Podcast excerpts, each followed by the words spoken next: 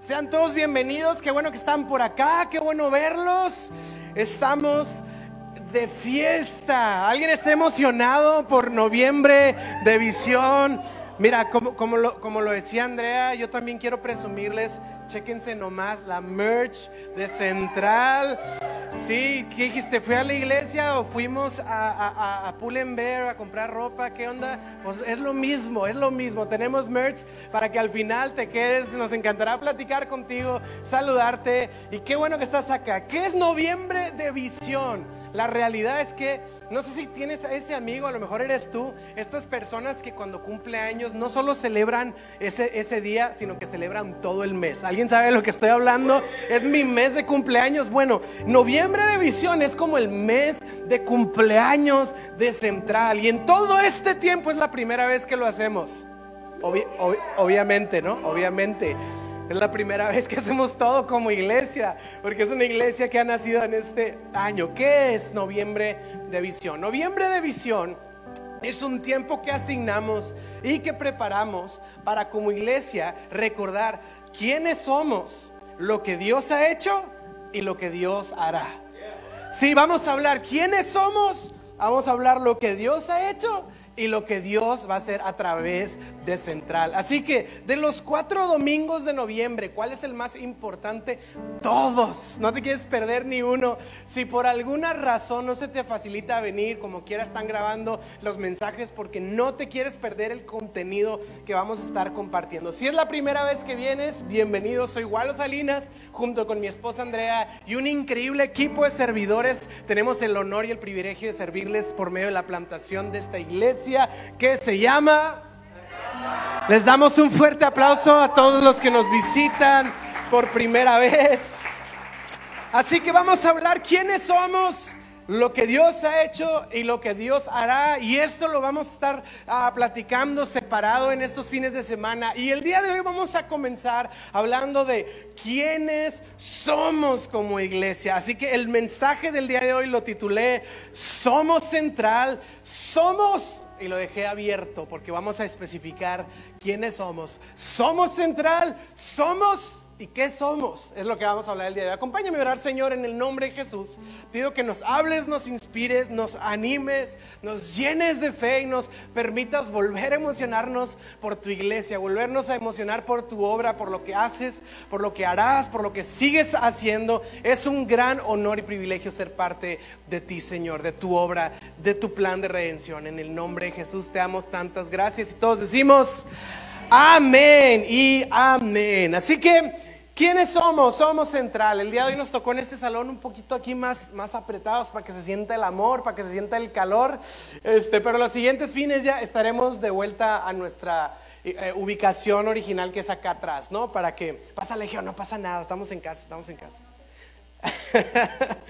¿Quiénes somos? ¿Quiénes somos como iglesia? ¿Quiénes somos central? Y quiero empezar hablando de la iglesia a la luz de la Biblia. Obviamente nuestra intención es responder todo esto a la luz de la Biblia. Todo tiene un significado bíblico y tiene una respuesta que Dios nos da a través de su palabra. Y sabes que la Biblia, cuando habla de la iglesia, hace una ilustración, en mi opinión, en mi opinión, muy atinada, muy puntual, perfecta, obviamente, porque la Biblia está inspirada por el Espíritu de Dios. ¿Y cuál es la ilustración que usa la Biblia para hablar acerca de la iglesia? Y dice esto, que la iglesia es un cuerpo. Dile que está a tu lado, un cuerpo. Y dile al que está a tu lado, un cuerpo fit. Ok, un cuerpo fit. De hecho, todas las camisas que trajimos para Central son fit, ok, son este atlético, puro musculoso, luchador, tú sabes, lo, que hay aquí en Central normal. Eh, Efesios capítulo 4, y voy a leerte varios versículos para hablar de todo esto. Efesios capítulo 4, versículo 16, el apóstol Pablo habla de la iglesia, y fíjate bien, voy a leerlo en voz alta, y dice, Jesús hace que todo el cuerpo, que todo el cuerpo encaje perfectamente. La iglesia Dios la ha diseñado como un cuerpo que encaja perfectamente. Y luego fíjate bien lo que dice, dice, y cada parte al cumplir su función específica ayuda a que las demás se desarrollen, entonces todo el cuerpo crece y está sano y está lleno de amor. Y me encanta porque aquí dice varias cosas. Dice que la iglesia es un cuerpo. Y cuando habla de un cuerpo, pues obviamente es un cuerpo con vida, un cuerpo vivo, un cuerpo que se mueve, que avanza, que, que tiene motricidad. Y habla de este cuerpo, pero luego dice esto, dice que tiene muchas partes. Si a veces sucedido en la iglesia que queremos que todos se vean igual y que todos hablen igual y que todos se vistan igual y hacen su merch para que todos se vistan igual. Ah, ya me descubrí, no se crean. Ah, pero hablando de, que todos tenemos que opinar igual y todos tenemos que ver las mismas películas y a todos nos tienen que gustar las mismas canciones y, todos tenemos que decir las mismas muletillas y, y, como que tratamos de uniformar, pero sabes que la Biblia dice lo opuesto, la Biblia dice que el cuerpo de Cristo se compone por partes diferentes que encajan y se unen perfectamente. Y fíjate bien lo que dice, para cumplir con una función. Sí, a lo mejor tú el día de hoy llevas años en la iglesia y has dicho, ay, como que yo siento he sentido que, como que no encajo, como que soy una parte curiosa del cuerpo de Cristo. Eres especial, eres, eres importante y tienes una parte especial. Todos somos diferentes. La realidad es que todos tenemos una función en específica. Así que si te sientes diferente, qué bueno, porque quiere decir que Dios está dando algo específico que va a contribuir a su iglesia. Y me encanta, dice que el cuerpo crece y que cumple una función y que está sano y que está lleno de amor. Ahora, fíjate bien. En Corintios, leí Efesios, en Corintios, Pablo habla del cuerpo de Cristo y luego se va más específico y usa ejemplos literales de un cuerpo. Y dice, por ejemplo, ah, hay un pie, hay una mano y hay un ojo. Y hablando de este principio de que queremos que todos sean iguales, Pablo dice, por lo tanto, un pie no le debería decir una mano que sea pie y una mano no le debería ser a un pie que sea mano, porque entonces no va a cumplir su función. Imagínate un pie que se crea mano o una mano que se crea pie, o un ojo que se crea mano, o un ojo que se crea pie. Realmente no cumple su función si la parte del cuerpo no entiende qué parte es. Y ese es el principio que quiero traer sobre la mesa el día de hoy. Si yo no entiendo qué parte del cuerpo soy, entonces no entiendo cuál es mi función. Si yo no sé que soy una mano, no sabré que fui diseñado para, a ver qué se les ocurre, para saludar, para adorar, para este, boxear, este, no sé para qué se te ocurra, pero si yo no entiendo qué parte del cuerpo soy, no voy a entender cuál es mi función. Y yo creo que como iglesia, no solo individualmente cada uno de nosotros los que componemos la iglesia somos una parte diferente, creo que también las iglesias como comunidades son partes diferentes del cuerpo. Hay iglesias que son manos, hay iglesias que son pies, hay iglesias que son ojos, etcétera, etcétera. Y esta es la belleza de la iglesia y el cuerpo de Cristo, que somos diferentes y nos complementamos. Por eso de repente hay gente que critica otras iglesias porque son diferentes. Gloria a Dios y qué bueno que son diferentes. Qué padre que haya una variedad, que haya como un menú completo para que gente pueda encontrar a Cristo en diferentes expresiones. Aquí en Central somos amigos de todos. Sí, de repente, oye, ¿supiste que en esta iglesia? Sí, me encanta, son mis amigos también. Y supiste que allá, sí, también los amo y me... ¿Ha sido? No, pero es más, ya, ya nada más me dijiste el nombre y ya me caen bien. Entonces, ¿qué parte del cuerpo somos como central? Y eso ha sido algo que desde que iniciamos, de hecho, cuando inició central, muchos me hacían la pregunta, ¿y cómo se va a llamar la iglesia? ¿Y, y cuáles son las redes sociales? Y ya tienes todo eso. No teníamos nada del marketing y del logo y el nombre, no teníamos nada de eso, pero sí teníamos algo, una visión y una cultura. Nosotros teníamos la esencia, todavía no, no sabíamos cómo pintarla y cómo empaquetarla, ¿sí? Pero quiero hablar la cultura, quiero hablar de la esencia de Central. Para dar una ilustración específica de quiénes somos como Central, la realidad es que yo no sabría, honestamente no sabría, usando la ilustración del cuerpo, si somos una mano, si somos una rodilla, si somos un pie, si somos un occipucio. ¿Dónde está el occipucio? Eso, algunos sí saben, está acá atrás. Algunos se pusieron nerviosos. ¿Dónde está? ¿Dónde está? ¿Qué parte del cuerpo somos? No sé específicamente usando la ilustración de un cuerpo, pero sí sabemos, sí sabemos quiénes somos y la palabra que hemos usado desde el principio. Y si llevas tiempo viniendo a Central, sabrás que una palabra que usamos una y otra y otra y otra vez, y no nos cansaremos de usarla y la seguiremos usando, es la palabra cultura. ¿Sabes? Porque la cultura define quién tú eres, tu cultura personal, tu cultura familiar determina realmente quién tú eres, quién tú eres y lo que haces. Por ejemplo, si es normal y es parte de mi cultura para mí llegar tarde a todos lados, entonces soy impuntual. Iba alguien iba a decir ahí, regio. No, no, impuntual. Si mi cultura es normal, ¿qué, hago? ¿Qué hago bien? Todo lo que lo hago, lo hago bien. Entonces soy una persona de excelencia, soy una persona que busca la excelencia y voy a central. Si, todo lo que yo hago lo hago con mucha fuerza, con mucha energía, con mucha emoción y esa es mi manera de vivir, siempre estoy emocionado, siempre estoy listo para entrarle, entonces soy una persona apasionada. La, mi cultura de vida define realmente quién soy. Así que las cosas y cómo las haces definen quién eres. Así que, ¿cuál es la cultura de central? ¿Cuál es la cultura de central? Y nosotros hemos definido la cultura de central en solamente 62 puntos, no se crean, 6 puntos. Son los 6, 6 puntos. ¿Quieres saber quién es central? Seis puntitos bien sencillos, bien prácticos. Y quiero decir esto, pueden cambiar el tiempo, pueden cambiar las modas, pueden cambiar las temporadas, la sociedad puede cambiar, pero la cultura central nunca va a cambiar. Pueden cambiar las luces, puede cambiar la alabanza, puede cambiar el outfit, pueden cambiar muchas cosas, puede cambiar la ubicación, puede cambiar el pastor, pero ¿sabes que nunca va a cambiar en central? La cultura de central. Así que, ¿cuál es la cultura de central? Y quiero tocar, hoy vamos a hablar tres puntos y espero que los abraces y que se queden en tu corazón. Así que, punto número uno, ¿quiénes somos? Somos central, somos, número uno, una iglesia con Jesús en el centro. Una iglesia con Jesús en el centro y gracias por el amén por ahí, que alguien se emocionó de que Jesús es el centro de todo lo que hacemos. Y cada punto le pusimos una frase coquetona, así para que se vea medio acá padre. Y mira la frase es, amamos y servimos porque Jesús nos amó y sirvió primero. Él es nuestro ejemplo, Él es nuestra prioridad y Él es nuestra meta. Todo empieza en Jesús y todo termina en Jesús. La razón es Jesús y todo lo que hacemos es para Jesús, es por Jesús y para Jesús. Todo lo que se trata, sabes, como iglesia hacemos muchas cosas y haremos muchas cosas y reuniones de domingo y reuniones especiales y talleres y misiones locales, misericordia y justicia. Y vamos a hacer muchas cosas como iglesia, pero sabes que todo lo que hacemos lo hacemos porque Jesús es el centro. De ahí parten todas las cosas. El fondo es esto. Y te voy a dar una frase y espero, está así medio, medio ruda la frase, pero abrázale. ¿Está bien? ¿Está listo? Y dijo, dijo esta persona, dijo, una iglesia que no predica a Jesús no justifica su existencia.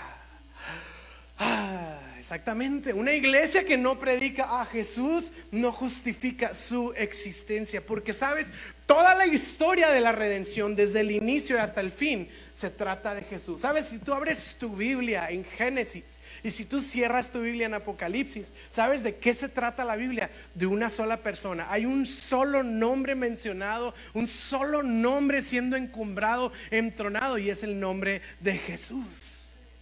Todo comienza en Él y todo termina en Él. Él es la pieza principal, Él es el protagonista inicial de la historia. Él es el héroe, Él es el salvador, Él es el modelo a seguir. Y nosotros como iglesia simplemente existimos para apuntar el reflector y decirle a la gente, voltea a ver a Cristo porque de Él se trata todo lo que hacemos como iglesia. Jesús es el centro. Y sabes, queremos que la gente que nos rodee podamos hacerle esa invitación. Voltea a Cristo. Fija tus ojos en Cristo. Estás pasando por algo mal. Fija tus ojos en Cristo. Estás en tu mejor momento. Como quiera, fija tus ojos en Cristo porque todo se trata de Él de principio a fin. Hay una frase que usa el apóstol Pablo en el libro de Hechos. Y me apasiona cómo lo, lo escribe Pablo. Y para nosotros, esto es cómo se traduce. Jesús es el centro. Te voy a leer Hechos 17, versículo 27, y dice esto Pablo, dice, el propósito de Dios es que las naciones lo buscaran a Dios y quizá acercándose a tientas lo encontraran, aunque Él no está lejos de ninguno de ustedes. ¡Wow! Está diciendo Pablo, el propósito de Dios era que lo buscaran y ustedes pensaban que iban a llegar medio a tientas como que queriendo alcanzarlo. Pero dice, les quiero decir algo, Dios no está lejos de ustedes. Dios está cerca, el reino de los cielos se ha acercado, está cerca de nosotros. Y hablando de Jesús, mira cómo dice el apóstol Pablo, pues en Él, hablando de Cristo, vivimos, nos movemos y existimos. Esto es que Jesús sea el centro, que en Él vivimos, nos movemos y existimos. El día de hoy estamos vivos en Cristo y por Cristo y para Cristo. Y cuando tú y yo nos movamos de aquí y vayamos el lunes a nuestros trabajos, a nuestro negocio, a la empresa, cuando vayamos a la escuela, cuando vayamos a donde quiera que vayamos, cuando yo me muevo, en Él me muevo. Y mi existencia entera tiene el propósito de existir por Él y para Él. Todo se trata de Cristo Jesús. Como, como iglesia queremos ver a Jesús siendo el centro de nuestras vidas personales. A veces queremos que Jesús sea el centro de, la iglesia o de una organización, pero esto va más allá, está cerca de nosotros. Y yo quiero decirte que el día de hoy tú puedes tener a Cristo como el centro de tu vida. Queremos que Jesús sea el centro de nuestras vidas, que Jesús sea el centro de nuestras familias, que Jesús sea el centro de nuestras agendas, de nuestro tiempo, de nuestros planes, de nuestros sueños, de nuestros talentos. Jesús es el centro. Yo quiero hacerte esta pregunta reflexiva el día de hoy. ¿Qué lugar tiene Jesús para nosotros el día de hoy? Sabes, yo lo he visto en nuestra ciudad, yo lo he visto en nuestra sociedad. Si tú vas, por ejemplo, a una plaza, por ejemplo, en el sur, tienen esta plaza padrísima, eh, eh, una plaza padrísima. Bueno, X, lo voy a decir porque no voy a decir nada malo. Este Pueblo Serena, y no me están pagando tampoco por dar publicidad. Pueblo Serena es una plaza comercial y a mí, ¿sabes qué? Me, me, llama la atención que pusieron una iglesia en una plaza comercial. Hay una iglesia, hay un templo ahí. Y sabes, a mí me refleja algo, me refleja, me hace saber que para la sociedad, para nuestra ciudad, a pesar de que hay jueguitos para los niños y hay areneros y hay restaurantes y hay tiendas, la iglesia sigue siendo parte de nuestras vidas. Entonces, me encanta que la sociedad en la que vivimos sigue dándole un peso a Dios en sus vidas. Lo único que sí me llama la atención es el tamaño de la iglesia en comparación con las tiendas y los restaurantes y todo lo demás. Es un tamaño más pequeño, es como un área pequeña, aislada o ahí al ladito de toda la plaza comercial. Y no quiero criticar en este sentido, pero quizá a veces en nuestras vidas ahí está presente Jesús, pero un ladito o a lo mejor en una porción chiquita, o así como que nada más temporalmente, los domingos, Semana Santa y Navidad se lo dedico a Jesús, pero yo quiero decirte el día de hoy, en Él vivimos, nos movemos y existimos. Más bien, yo no, yo no, yo no voy a la plaza comercial en donde hay una iglesia, yo soy la iglesia y voy a la plaza comercial. ¿Cuántos pueden decir amén a eso? Jesús es el centro de nuestras vidas. Y la Biblia enseña que si Jesús es el centro de nuestras vidas y Él tiene este lugar, la Biblia enseña en Mateo 7 que podrán venir tempestades, que podrán venir tormentas, que podrán venir fuertes vientos y corrientes que quieran derribarnos. Y la Biblia dice que si tú y yo vivimos con Jesús siendo el centro de nuestra vida, su palabra, su consejo, su presencia, no importa lo que venga, tú y yo no seremos conmovidos. Uf. Uf, esto, debería emocionarnos un poquito más. Hay otra escena en el Nuevo Testamento y me encanta, porque está Jesús con los doce discípulos y Jesús les dice, ¿quién dice la gente, qué opina de mí la gente, no? Y Pedro dice, pues algunos opinan que eres un maestro espiritual, algunos otros opinan que eres eh, Juan el Bautista reencarnado, algunos otros opinan que tienes el espíritu de Elías, que estás como poseído por el espíritu de Elías. En fin, había una serie de opiniones muy variadas acerca de quién era Cristo en la sociedad en la que él vivía. Y luego Jesús hace esto y le dice a sus discípulos, ¿y ustedes quiénes dicen que yo soy? O sea, si me explico que si, si de repente si me explico, una pregunta así, luego que te la diga Jesús, ¿qué opinas de mí? que eres el Hijo de Dios. y Pedro se, la, se avienta una frase épica y Pedro dice, eres el Cristo, el Hijo del Dios viviente. Pedro ahí sacó 100, en el examen le pusieron un, un pescadito pegado en la frente. Y Jesús le responde a Pedro y le dijo, Pedro, yo también te digo, tú eres Pedro. Y sabes qué, sobre lo que acabas de decir, es una roca. Y esta roca yo voy a edificar mi iglesia. La iglesia está fundamentada sobre esta verdad, que Él es el Cristo, el Hijo del Dios viviente, y Jesús es el centro, Él es la cabeza, Él es el Señor y Él es todo para nosotros como iglesia. Jesús es el centro de nuestras vidas. Amén. Ok, punto número dos, somos central, somos central y somos, punto número dos, una iglesia que celebra.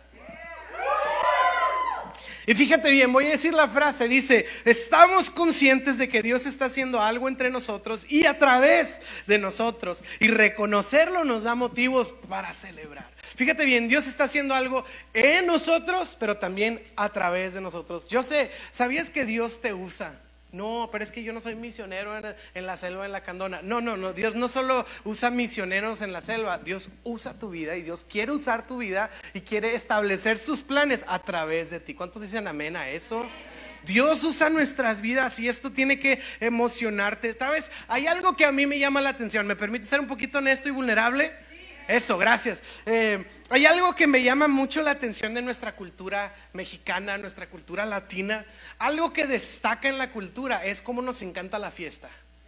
Sí, o sea, los latinos somos reconocidos por la fiesta, por, porque por todo queremos celebrar, por todo queremos bailar, por todo queremos música y baile y ritmo. Y, México es conocido por ser un lugar súper folclórico y súper florido y colorido y musical. Y, en, en ese sentido somos reconocidos como gente que le sabe a la fiesta. Veo los festivales, ¿no? Aquí en el norte Sí, en el Pal Norte y, y Pal Sur y todos los festivales que no me sé cómo se llaman. Y nos encantan los conciertos, nos encantan las fiestas, aunque lo odio con todo mi corazón. Nos encanta el karaoke. Maldito el día que se inventó el karaoke. O los vecinos, no sé cuál de los dos. Nos encanta la fiesta. Y a mí me encanta eso, o sea, me, encanta, creo, sinceramente, creo que es una virtud que tenemos como, como iglesia, perdón, como, como cultura, como regios, como mexicanos, como latinos, tenemos este sabor tan padre y luego por todo queremos hacer fiesta, por todo queremos hacer carnita asada. Ganó rayados, carnita asada, perdió rayados, ni modo, carnita asada. Sí, o sea, por todo queremos hacer y celebrar y hacer fiesta. Pero este es el punto. Y luego llegamos a la iglesia y ahí es donde a mí se me cruzan los cables. No sé por qué llegamos a la iglesia. Es como oh, solemnidad y seriedad y cruzados de brazos. Y, y luego fuimos a Pal Norte y ahí andábamos, ¿no? Con la camisa. Y llegamos a la iglesia y lo pusieron luces de color rojo. ¿Sí sabes que el, rojo es del diablo? Yo lo vi en la tele, se ve este rojo el diablo. Y ahí es donde a mí como que se me cruzan los cables. Porque sabes que la Biblia habla, nos encantan las bodas, por ejemplo. Aquí hay varios que se la pasan de boda en boda y sí, los estoy viendo. Este, nos encanta el bailongo, nos encantan las bodas y para todo, y, todas las bodas, y no nos las perdemos. Y porque es una fiesta, las bodas son, celebración. Y sabes que la Biblia, a, cuando Jesús haga todo lo que va a hacer, o sea, termine su obra completa, o sea, que ya no hay enfermedades, que no haya injusticia, que no habrá racismo, que no habrá elitismo, que no habrá orgullo, que no habrá dolor, que no habrá injusticia en el mundo. Cuando Jesús haga todo eso, ¿sabes cómo le llama la Biblia? Las bodas del Cordero. Es un fiestón. Y luego Jesús antes de irse le dice a sus discípulos, yo ya no voy a beber vino. Le dice a sus discípulos que era algo que los judíos usaban para festejar, para celebrar, era común en su cultura. Pero Jesús les dice, yo ya no voy a beber más vino hasta que venga con ustedes de vuelta.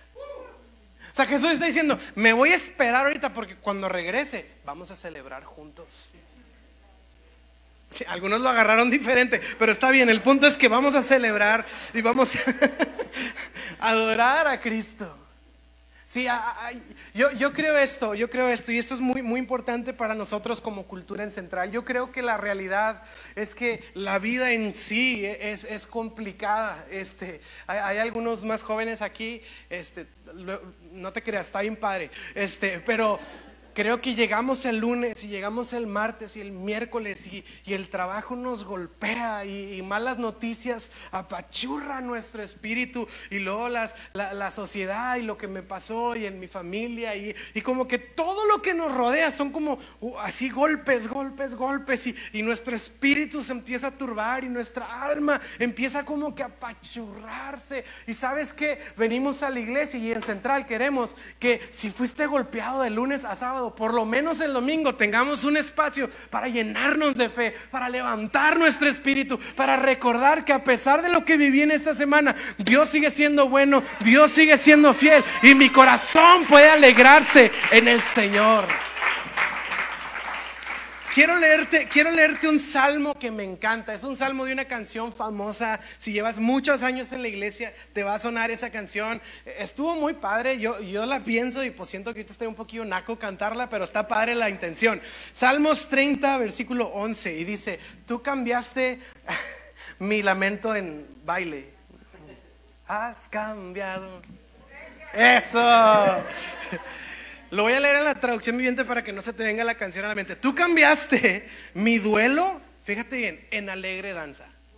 Fíjate el contraste, el paralelo. Duelo en alegre danza. Y luego dice, me quitaste ropa de luto y dice, y me vestiste de alegría. ¿Para qué? Para que te cante alabanzas y no me quede callado. Y luego dice, oh Señor mi Dios, por siempre te daré gracias. Y sabes que aquí está hablando de la obra de Dios en nuestras vidas y hace un paralelo de dos etapas. Etapa uno, yo estaba en duelo. Etapa dos, con la obra de Dios, ahora estoy en alegre danza. Etapa uno, estaba en luto. Etapa dos, entonces dice aquí, ah, me vestiré de alegría. Entonces tenemos esta parte en fase 1, ¿no? Así como que la fase 1 antes de la obra de Dios, duelo y luto, y luego ya cuando Dios obra en nuestros corazones, alegre danza y alegría, vestidos de alegría. Y has cambiado, Mila. Y entonces estamos muy alegres. Y sabes que a veces, a veces, eh, eh, en la tradición espiritual que venimos cargando como sociedad, se nos ha enseñado que a la iglesia venimos, debemos de venir en esta actitud de luto y de duelo.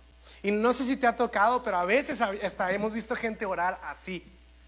No sé si alguien sabe lo que estoy hablando. De que, hola, hi, ¿cómo estás? Dios te bendiga. Yeah. Y lo vamos a orar. Señor. Y lo en el nombre de Jesús. Amén. Oigan, que vamos a comer, ¿ok? Y es como que el estilo de la oración, como que sufre, como que si explico, ah, llora y si lloras eres más espiritual. O, si, me explico, es esta actitud. Pero sabes, esa es la etapa uno. Está bien, si quieres ir en luto y en duelo en tu corazón a la iglesia, ok, nomás estoy en la etapa uno. Aquí en Central ya queremos estar en la fase dos. La fase dos es estar vestidos de alegría y estar revestidos de alabanza, revestidos de emoción. Por eso celebramos por lo que Dios ha hecho en todos y con todos nosotros nosotros. Tiene que emocionarnos, tiene que emocionarnos. Queremos hacer reuniones alegres. Queremos hacer reuniones que nos animen y nos inspiren. Queremos que la gente de, los estadios venga aquí a decir, ¿cómo le hacen estos cuates para estar tan animados? Hasta hacen una ola. Ahí luego hacemos una ola en la alabanza o algo para que se vea. y sabes que en la Biblia, en el capítulo 2 de Hechos, dice que el Espíritu Santo vino sobre la comunidad por primera vez. Vino el Espíritu Santo e inauguró la iglesia. Y sabes qué dice Hechos 2.11? La gente que empezó a ser testigo de lo que estaba pasando en la iglesia decían esto, oímos a toda esta gente hablar en nuestro propio idioma, pero fíjate bien, acerca de las cosas maravillosas que Dios ha hecho. Sabes, cuando el Espíritu Santo inunda tu corazón, ¿sabes qué sale? Hablar de las cosas maravillosas que Dios ha hecho. Esta es la primera vez que seres humanos fueron llenos por el Espíritu Santo. Fueron llenos y bautizados y saturados por el Espíritu Santo. ¿Y qué los caracterizó por la llenura del Espíritu Santo? Que hablaban de las cosas maravillosas que Dios estaba haciendo, no de las cosas terribles que habían en el gobierno o en la sociedad o en el mundo, no, hablaban las cosas maravillosas que Dios estaba haciendo. Y esto los caracterizaba. Esto era lo que la gente escuchaba. Así que celebramos lo que Dios hace, celebramos lo que Dios ha hecho, pero ahí te va, lo llevamos a otro nivel como iglesia. también reconocemos lo que Dios ha hecho a través de quien lo ha hecho. ¿Qué quiere decir? Que no solo volteo al cielo y digo, gracias Dios por lo que ha hecho, sino que también volteo a ver a mis amigos de Central y les digo, hey, gracias por todo lo que estás haciendo tú también. Dios te usa. Dios te está usando. ¿Sabes? A veces, a veces en algunas iglesias, en otras galaxias que todavía no conocemos, me dijo Elon Musk, hay algunas iglesias que gente llega y como que está como compitiendo para ser como que el mejor servidor o como que el más destacado o quieren un título y pues ser nombrado el encargado o el líder o el pastor de no sé qué y alguien está queriendo que alguien le aplauda y que busque reconocimiento. Y sabes que si el día de hoy tú vienes a Central y quieres un aplauso y quieres un reconocimiento estás en el lugar correcto. Nos encanta aplaudirle a la gente y nos encanta reconocer lo que Dios está haciendo a través de todas las personas. No tenemos complejos y no tenemos problemas de decirte, bien hecho, te ves muy bien. Claro, pues es Andrea, pero también los demás se ven muy bien. Dios te usa. Dios tiene algo para ti. Eres especial, eres valorado, eres bienvenido. Tú eres importante para nosotros. No nos da problema, ¿sabes? Porque Pablo habló de esto. Y algunos dicen, ay, pero es que si le aplaudes se le va a subir. ¿Y quién lo va a arreglar? Pues que Dios se lo quite, ¿no? Pero yo mi responsabilidad es, me deleito en celebrar a otros. Uh, fíjate, Pablo, Pablo lo dijo en Romanos 12, versículo 10. Fíjate bien, Pablo dice: Ándense unos a otros con un afecto genuino. Y mira esto, y deleítense en honrarse mutuamente. Pablo está diciendo que te encante honrar a los que están al lado de ti, que te encante honrar. Entonces, ¿sabes que A veces pasa que, en lugares hay gente que nada más está viendo qué está haciendo el otro para, para juzgarlo, para chismear, para, para, para, decir, no, no la arma, o para decir, si me explico, como que, no, él no es tan espiritual, no, está bueno, aquí en Central sí, sí vamos a estar viéndote, sí vamos a estar viendo a los demás, pero ¿sabes para qué? Para decir, wow, lo que hiciste. Pareció que nadie se dio cuenta, pero yo sí me di cuenta. Gracias por montar esa luz, gracias por montar esa guirnalda Gracias por conectar la batería. Gracias por poner esos cables. Nadie te estaba viendo, pero yo sí te estaba viendo. Y presté atención para celebrarte porque me...